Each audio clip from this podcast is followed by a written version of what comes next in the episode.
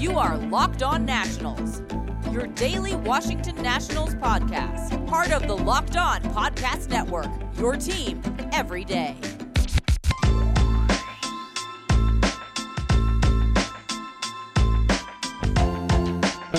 Hello, everybody. Josh Neighbors here for the Locked On Nationals podcast. Today's show here, it is March 16th, 2021, crossover part one. Ryan Finkelstein of Locked On Mets and I uh, discussing this episode of kind of how the 2021 New York Mets came to be and who is the best in the division, the Mets or the Braves. You guys know I think it's the Braves, but we talk about, uh, you know, kind of give a comparison conversation between the Mets and the Braves here. And, and part two of our conversation is pretty Nats heavy. Uh, so that will drop on Wednesday. But I think you guys are going to enjoy this conversation. I really get into the weeds of the New York Mets. And you guys know the part one of these of these you know crossovers.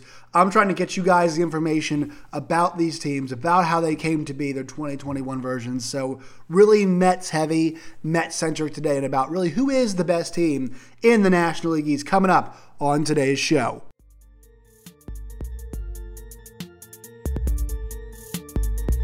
All right, is another crossover time of the week.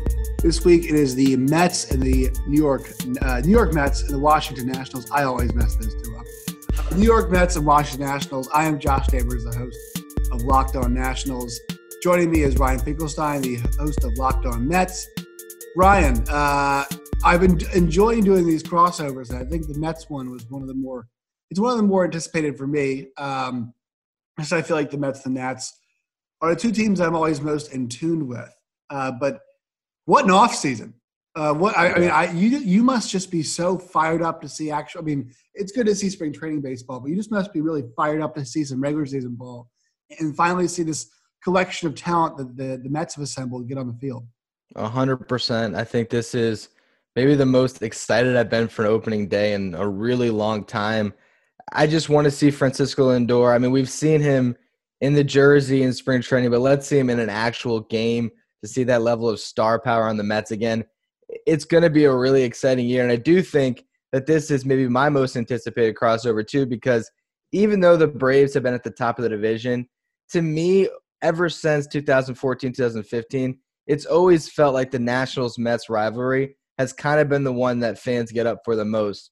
Especially, I mean, you're talking about some of those games down the stretch in 2015 in particular that were just really exciting. So I'm going to be interested to see if the Nationals can hang in there this year. That was, I think, those were series that, that the the Nats fans like to forget. I mean, especially that one that was, you know, that sweep that was.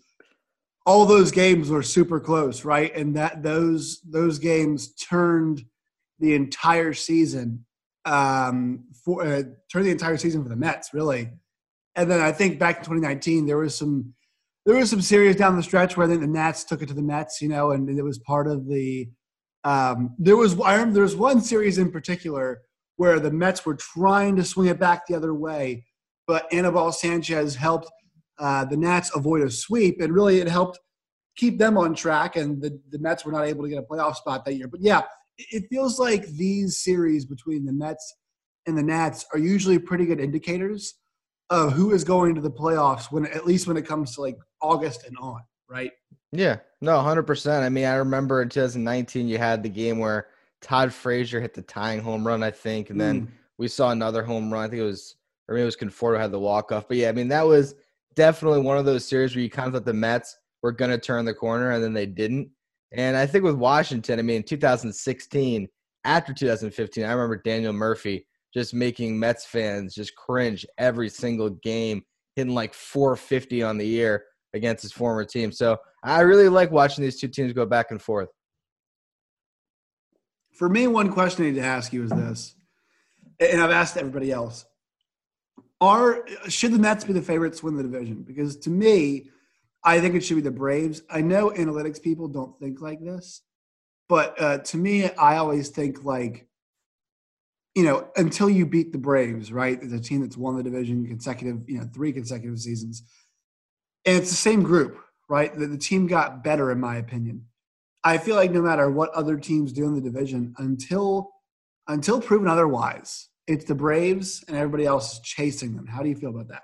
I, I agree with you 100%. I mean, I see the PECOTA ridiculous rankings, and you, you don't want to see Mets fans get too carried away with stuff like that because we've seen the Mets win off seasons before. I mean, if you go even last year, there was all this talks about the Mets having such a deep rotation because they added Rick Porcello and Michael Wacha, and that didn't pan out. So I think this team is much better positioned to take on the Braves. I think that they have way more depth to actually get through a full season where last year they were really thin. So the Mets have a much better chance, but you're right. You got to knock off the reigning division champs, and Atlanta didn't take a step back. So I don't get why people are really downgrading them from what they were last year. I think they're going to be just as good.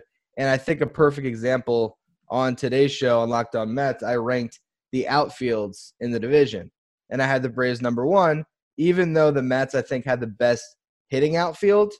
You look at Atlanta and the ability to have a great defense out there is kind of a separator. So I just look at the Braves as a team with less holes. Yeah, I agree. It's a team that's proven and uh, you know, I, I liked, I mean, the, the, Mets made a lot of great moves for the rotation, obviously, in this offseason, but I thought the Braves did a lot to solidify things. And, you know, I've been using the case that I don't think a rotation, like, like when you get an older guy, right? The, the Nats brought in Jon Lester. Well, you know, a lot of guys can pick his brain, right? Older guys can pick his brain, but um, those kinds of guys are better served helping out really younger rotations. Those guys can learn just, there's so much more those guys can learn. And I love the fact that Charlie Morton can help those young guys on the Braves learn, right? There's so many good young arms, whether it's Ian Anderson or Max Fried or Mike Soroka. All those guys are going to have the chance to learn from him. And also, he's another great arm to add to the rotation. People don't like, people have laughed the Drew Smyly acquisition. He had a very nice year last year. I, I thought to really mean if he's going to be your fifth guy or, you know, whatever the situation is going to be with him, it's pretty solid, right? And like, I would use the I would use the analogy for your you know compared to the Nats. The Nats don't even know who their fifth guy is going to be. I'd much rather have Drew Smyly as a number five than, than you know the idea that it could be Austin Voth or uh, could be Eric Fedde or uh, you know it could be somebody Joe Ross. I'd rather know that it's Drew Smyly than have one of those three guys end up being it. So I, I still like what they've done the rotation, even though it was not as much of a star-studded gathering of guys in the offseason. Yeah, I think it's actually a, a, pretty interesting debate. I mean, as I just talked about the rankings, that's going to be a fun one trying to rank these collective starting rotations. And I think the Mets fare pretty well. But you look at Atlanta top to bottom, and, and I mean, I, there's definitely an argument to be made that they have the best rotation. And then you bring in the Nationals and you talk about maybe the best top three. And I think there might be a little bit of concerns about Scherzer coming off a down year and the age, but I mean, he's still Max Scherzer, who's mm-hmm.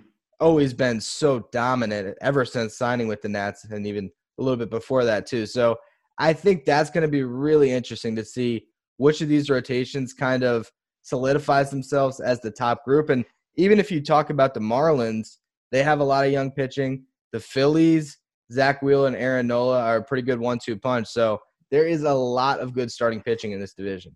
You know, it's funny. Also, you mentioned those other teams. I've I've done the Braves and the Phillies so far for my crossovers, and we've kind of all echoed the same thing. I think there's actually a pretty good understanding for people who like look at this division, and that's that's really what we do, especially for the last year.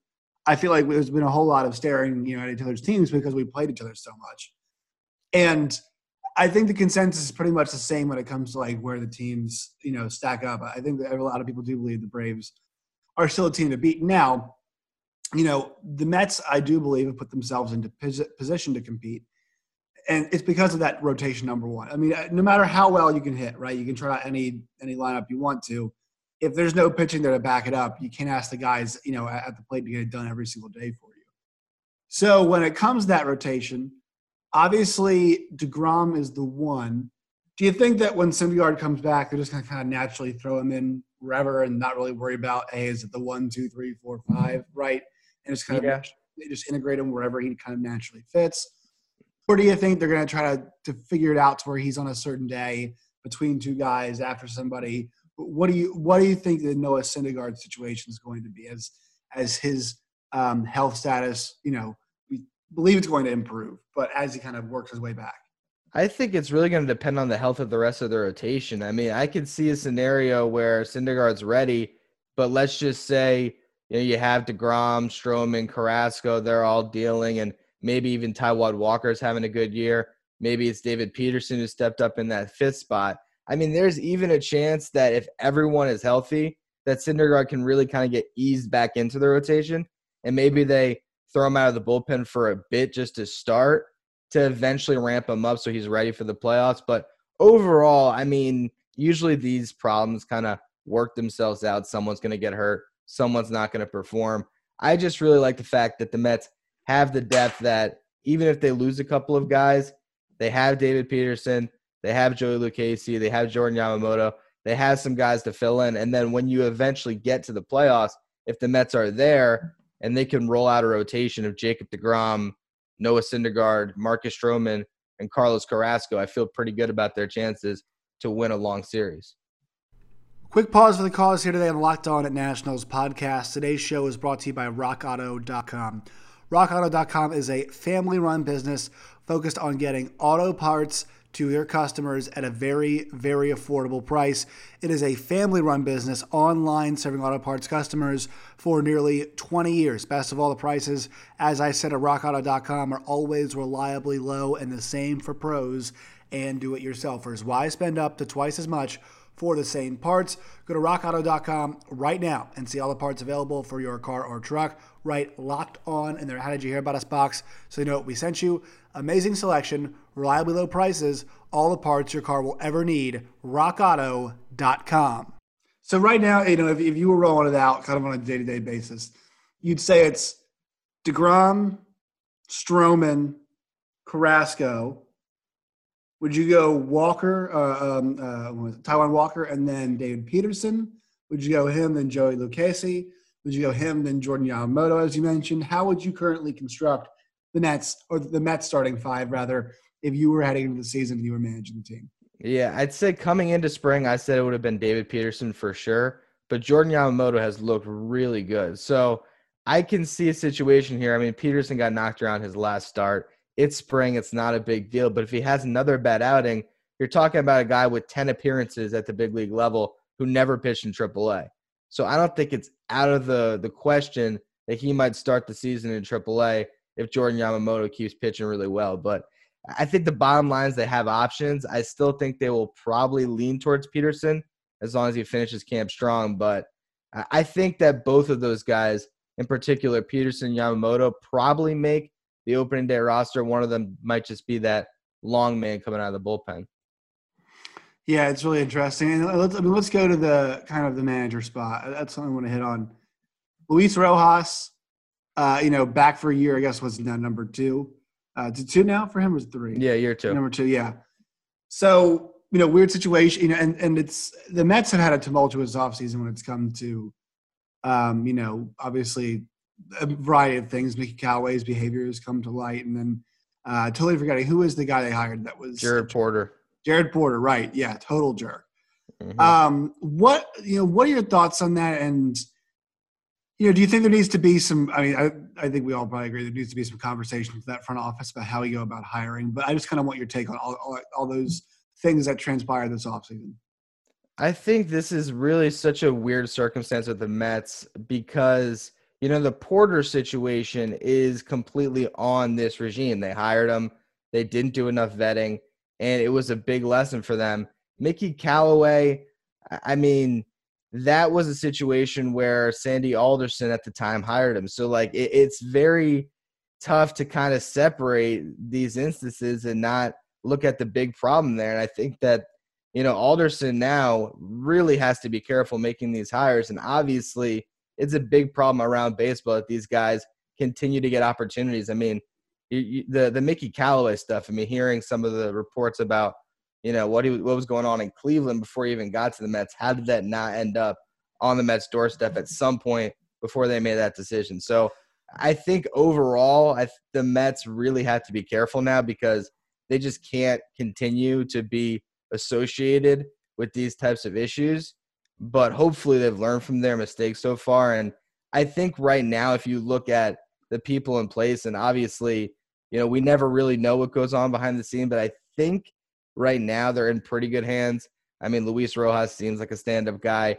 I think that Zack Scott doesn't seem like there's anything there, but again, we really don't know. So I just hope they have the right people in place and they, they stop making these mistakes. One last pause in the action today to let you guys know that today's show is brought to you by our friends at betonline.ag. You guys know the deal, betonline.ag is the best place to get your sports action, your sports fix. They've got you covered wall to wall. NBA, college hoops, NHL all in full swing, MLB futures.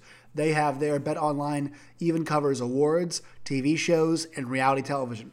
Real time updated odds and props on almost anything you can imagine. Bet Online has you covered for all the news, scores, and odds. It's the best way to place your bets, and it's free to sign up today. Head to the website or use your mobile device. Sign up today and receive your 50% welcome bonus on your first deposit. Bet online, your online sportsbook experts, with that promo code locked on. That's L O C K E D O N locked on to receive that 50% deposit bonus. Today's show is also brought to you by Built Bar. Built Bar is the best tasting, best for you protein bar out there right now. Guys, go to bar underscore built on Twitter. They are having their Built Bar Madness matchup. Uh, their matchups there, so you guys can go and vote on your favorite Built Bars. You also can go to builtbar.com today. Use that promo code Locked On 15 to receive a 15% discount on your next purchase at builtbar.com.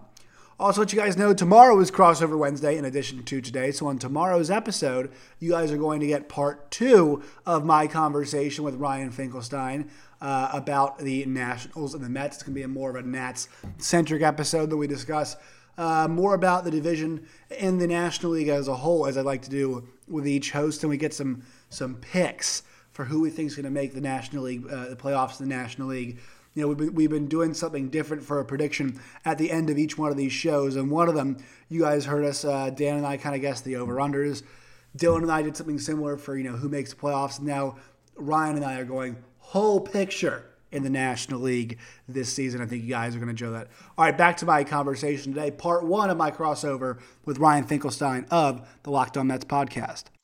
Yeah, it, it's really funny. So obviously, you know, I, I work on the college side of things for SiriusXM and for and for Big Twelve, or excuse me, and for uh, you know on on the college side for both uh, Locked On and, and for SiriusXM, and we just had the same thing happen with Kansas, where Les Miles, you know, the football coach at Kansas, find, you know, they find out all this stuff happened at LSU, and um, the athletic director at Kansas, Jeff Long, ends up getting fired alongside of Les Miles at KU, and it's kind of approaching Jeff Long territory, in my opinion, because you know a lot of like like people talk in this business obviously right? You get recommendations. Um, you know not knowing something it's not an excuse if you're a general manager because you know uh, it's your job to do that right? It's your job to find something out. It's your job you know if you ask a candidate and say hey is there anything i should know about that you know could be embarrassing? If they tell you no well okay obviously they're going to tell you no. They want the job that you're, that you're interviewing for. So I do think Sandy Alderson. I mean, it's it's a couple hires now where he, you know, it's a couple hires now where it, this has happened, and so I think there does need to be a conversation about about his hiring, not practices, but a look. And I'm not saying he should lose his job. I'm just saying people have been fired for less. Uh, yeah. We just we just saw it. No, no pun intended, but uh, we, we just saw somebody get get fired for less than what when what Sandy Alderson has done. So that's just kind of my two cents. Well, the thing too for me is, you know, I was basically covering the team during both of those searches to hire Callaway to hire Porter, and it's not like these hires were made overnight. I mean, we're mm-hmm. talking about a week, you know, weeks and weeks of this process of interviewing candidates and you know supposedly doing your research. So, right. what were they looking into that that didn't allow these things to show up? Is is really the question. Yeah, a lot of times, guys, you know, especially GMs get somebody in mind, right? Or, or whoever's you know, CFO, CEO, whatever the you know hell title is, presidents of whatever operations. They get somebody in mind they want to hire, and even athletic directors too. Get somebody in mind they want to hire, and they're very one track minded until they get that person, right? And they'll make up excuses right to bring that person on. So I'm, I'm with you there. It's too long of a process, to, you know, to, for me to really give them a pass on that, but we'll see. Uh, you know, obviously, hopefully, to make hires of quality people moving forward, uh, because you know, even though it's team rival teams here, I guess you could say, you never want to see these kinds of people get into the sport. Uh, but on Luis Rojas front, somebody who does appear to be a stand-up guy and appears to have the uh, the backing of the locker room, right? And, and the first season, obviously, with everything going on with the Mets, right? Transition of power, and then you know, a 60 game season, global pandemic. You give a guy a pass, right? And not saying he didn't do. I mean, he did a bad job. I, I don't. You know, the team wasn't very good, but I don't think it was necessarily his fault. Now there's a lot of expectations on you. You have a loaded roster. And my concern for Luis Rojas is if things don't go well out of the gate, the heat's going to fall on him when I think there's an adjustment period, right? I mean, think about this. These guys aren't playing in New York right now. They're playing in, you know, uh, Florida, right? They're, they're not actually in New York. And there is an adjustment period. Wherever, whatever it is in life that you do, if you live, move to somewhere else and start, you know, maybe the same occupation, but start playing somewhere else, you have to get used to your new coworkers, right? Get in rhythm with them it's a whole lot to do, especially a guy like James McCann, right? James McCann's got to learn a whole new staff, right? On the same at the same time, he's got you know still be a good productive hitter. So my worry is that things, you know, if they go south beginning, it could be a natural thing, right? Where everybody's just got to get themselves together and acclimated, and then it heads up. I, I think there could be some early heat, and it might not be deserved. Yeah, I look at Luis Rojas, and I was saying this the other day. He is in a really tough spot. I mean, on one hand, you could say, look, this is an amazing opportunity. He's got a team of a lot of talent, a lot of talent that he helped develop too as a minor league manager. So he's close to a lot of these guys. I'm sure he's, you know, thrilled about this chance to take this team and hopefully bring them to the next level. But when I look around, if this season doesn't go as planned, Sandy Alderson's probably not going anywhere. You know, him and Steve Cohen have been, you know, attached at the hip with with running this team. You know, they just brought in Zack Scott. Are you really going to to blame the kind of faceless GM that no one really knows about? Like, no, the the guy that has to really get pointed to if the Mets don't win, it's Luis Rojas. And it's not really fair because you look at managers nowadays, and I, I don't even know why you'd want to be a big league manager, to be completely honest, because you don't get the same leeway to make your own decisions. It's all about analytics. Yet you have to explain the decisions at the end of every game and if the team loses, you're often fired. So he's in a really interesting spot where it can go very well for him. And it could be, you know, a lot of praise if the Mets are great, but he is the prime scapegoat if things don't work out. Right. I mean, we just got an example of the World Series. You know, all the heat falls on Kevin Cash when it's clearly a process that that is a uh, tested and and you know analytically driven process that's got nothing to do with the whims of Kevin Cash. And I think you're right. And, and yes, there are some instances where you know it's it's important uh, to manage games, and I think one thing for him is how is this bullpen going to get managed? Right? Uh, we know we know that this bullpen is.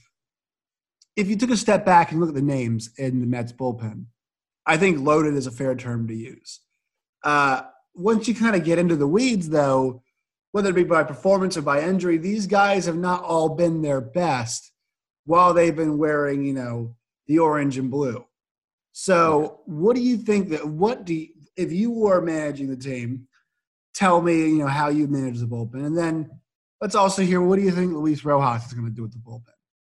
Well, so you have Edwin Diaz, you have Trevor May. Those are supposed to be the guys you can count on. Um, Seth Lugo eventually will come back and be a big part of that bullpen. Right now, the huge question mark is: Are they going to get anything out of Jeurys Familia? or Dellin Betances. I've been joking about this, but right now the plan with Familia, I don't know if you've heard this, is the catcher is lining up in the middle of the plate. It's like a it's a 12 year old who throws really hard but has no control, and that's what they're doing. They're just like, all right, try to throw a strike. So I don't know if the Mets are going to get a ton out of Familia, even though you look at Familia's stuff and he still has excellent stuff. Guys can't hit him, but if you step in against Familia, I would take until you get a third strike. I mean, just just stand there with the bat in your shoulder, and he might walk the bases loaded. So that's where the Mets are with Familia. Betances looks like he is really kind of coming on the other side of injuries and age, and I don't know if he's going to be effective. So I'm looking at guys like Miguel Castro, who they acquired last year, Sam McWilliams, who was kind of a underrated offseason addition. They signed him to a major league contract. a guy who's six foot seven and throws in upper 90s with a really nice slider. If some of those guys can kind of pop, maybe the Mets will have a good bullpen. But I've kind of learned to never count on a Mets bullpen. So we'll see what happens. How would you line it up though? Like, it, like you know, because there's on the Nat side of things, it's a good example. I was talking to you know some couple people and talk about how you manage the Nats the Nats bullpen because you know they bring in uh, a guy like a Brad Hand and you add that to the combination, you know, Tanner Rainey, Will Harris, Daniel Hudson they already have. And we were saying, look, if you have a guy like that, you pay him closer money, but he doesn't have to be your closer. You can use Brad Hand wherever you feel, especially because he's lefty. So, you know, he's probably coming in if somebody's right handed, which is usually something you want. Um, just to kind of change up looks. That's kind of my theory in, in bullpens, uh, especially if you know if you get a couple lefties in an inning. Uh, maybe you know that's that's where you want to bring in Brad Hand. So use him accordingly is kind of the point there do you see that to be something that the Mets should maybe consider?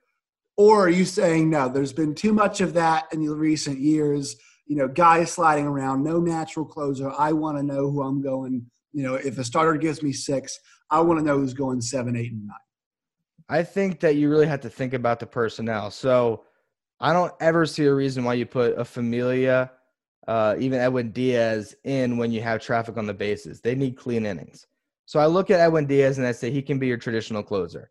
From there, I look at Seth Lugo and Trevor May as the guys that might be the most valuable pitchers out of the Mets bullpen that can be your fire stoppers that can come in at any time, whether it's the fifth inning, if you need them, you know, the seventh to eighth, it doesn't really matter. Have them come in in those high leverage situations when there's traffic on the bases, you need some strikeouts. But I wouldn't be as concerned about them walking in a run. So I think it's more about the situations. I don't think that teams are lining up seven, eight, nine anymore, like you mm-hmm. said. But to me, Edwin Diaz does not pitch well inheriting runners. So let him be your closer. Let him come in in spots where he can thrive. And the same goes for someone like Familia or even Miguel Castro. He he walks way too many batters to be a guy coming in to try to try to get you out of a jam. Yeah, I'm with you. You know, there's certain guys who just need that kind of clean slate to start inning. There's some guys, hey, you you, you know, you, you say you, I trust you to get us out of some jams. I, I think when I think about that team fully healthy, like Seth Lugo is a guy who's earned, I think he's earned the trust of Mets fans, especially over the last few years. You know, if you were to bring Seth Lugo in some tough spots and he gives up some runs, I definitely Mets fans would be like, you know what, I understand why he did that, right? I mean, that, that's a guy who was, you know, has been thrust into bullpen and starter spots as a Mets pitcher and has thrived in both. So I actually, I, I actually think that Mets fans trust bullpen Lugo. At the rotation, he has he has a short rope. Like people are not happy when Seth Lugo's starting because he just gets I, I, around yeah. all the time.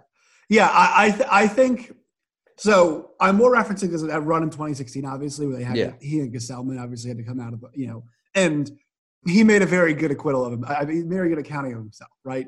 I think that's what I'd say. And then his move to the bullpen, he's done a very good job as well. So I, am just saying holistically, yeah, yeah, yes. Seth Lugo as a starter, sure. You know, maybe not the rope's not as long, but as a as a bullpen pitcher, I feel like he's earned the faith, and also relative to the performances around him, a bit more consistency. I, I think you could say, right? Yeah, but also Mets fans are crazy because Edwin Diaz might not ever live down the 2019 season. He was great last year, and people are still like, if you go on social media and look at comments, like, no, I don't trust Edwin Diaz you know he's garbage but it's like can you you know put aside one bad season where the ball was juiced and look at what the guy's done because Edwin Diaz is lights out. He's one of the best relievers in baseball. What do you think the ball like this is actually the first conversation I've had about this. Like what do you think the real results of the ball being un- unjuiced quote unquote is going to be? Because obviously Major League Baseball never admitted to the ball being juiced until they admitted that they're going to unjuice the ball, right? Which was really odd. Very weird look. Um, what do you think the result's going to be of this? Because I have no clue, and I can't. I mean, once again, I've I basically had to watch. Uh, nefar- I've had to use nefarious means to watch Nat spring training games because they don't televise them. That's really hilarious. But you know, from the games, I, I, I'm not sure really. I'm not really sure if I can tell a difference yet. Um, I'm not sure if I'm going to be able to tell a difference. What do you think? I think you're going to see some of those guys that have been hitting 20 home runs. I, I think it's the guys with the middling power that are going to drop off. I mean, is is a dead in baseball going to impact Juan Soto or Pete Alonso? Like, I don't think so. Those guys hit home runs well past the fence. But I'm trying to think of kind of the guys in the middle who, you know, might not have as much success with the power. And I think you're going to see some of those guys who've been getting a lot of opportunities because they've been able to capitalize on that, you know, that juice baseball maybe kind of fall off a bit. I mean, I don't know. I'm thinking like Starlin, Jeanette. Star- that Starlin Castro had a 20 home run season a couple years ago, and that guy only hit singles. So I mean, I don't. I, I think he might just hit a lot more. Yeah, I. It's a good point, right? Because those and I think the Mets lineup is full of guys who are like. I, I, I hate to use like the baseball like the generic kind of thought like young like strapping dudes like they've got a lot of you know what I mean like you got some Michael Confortos and your JD Davises and your Pete Alonsos who are like these young, you know, big, you know, big dudes. Um, you know, Juan Soto fits that mold perfectly, right? Young, really, I mean, just really super athletic, big guy. But yeah, it's your milling guys, right? Your aging guys. I think Scooter Scooter Gennett is a great example. Starlin Castro, another example of a guy who's you know getting up there in age. Um, but your guys who are pure power hitters, you don't think you'll see much of a drop off. No, I don't think so. Derek Dietrich is another one that just popped in my head. That's pretty random. Is he gonna have like a 10 home run month again with no choose baseball? I don't know about that. All right, that will do it for today's show. Make sure you follow me on Twitter at Josh Neighbors. Follow the show at LO underscore nationals. And until next time, my friends, please stay safe.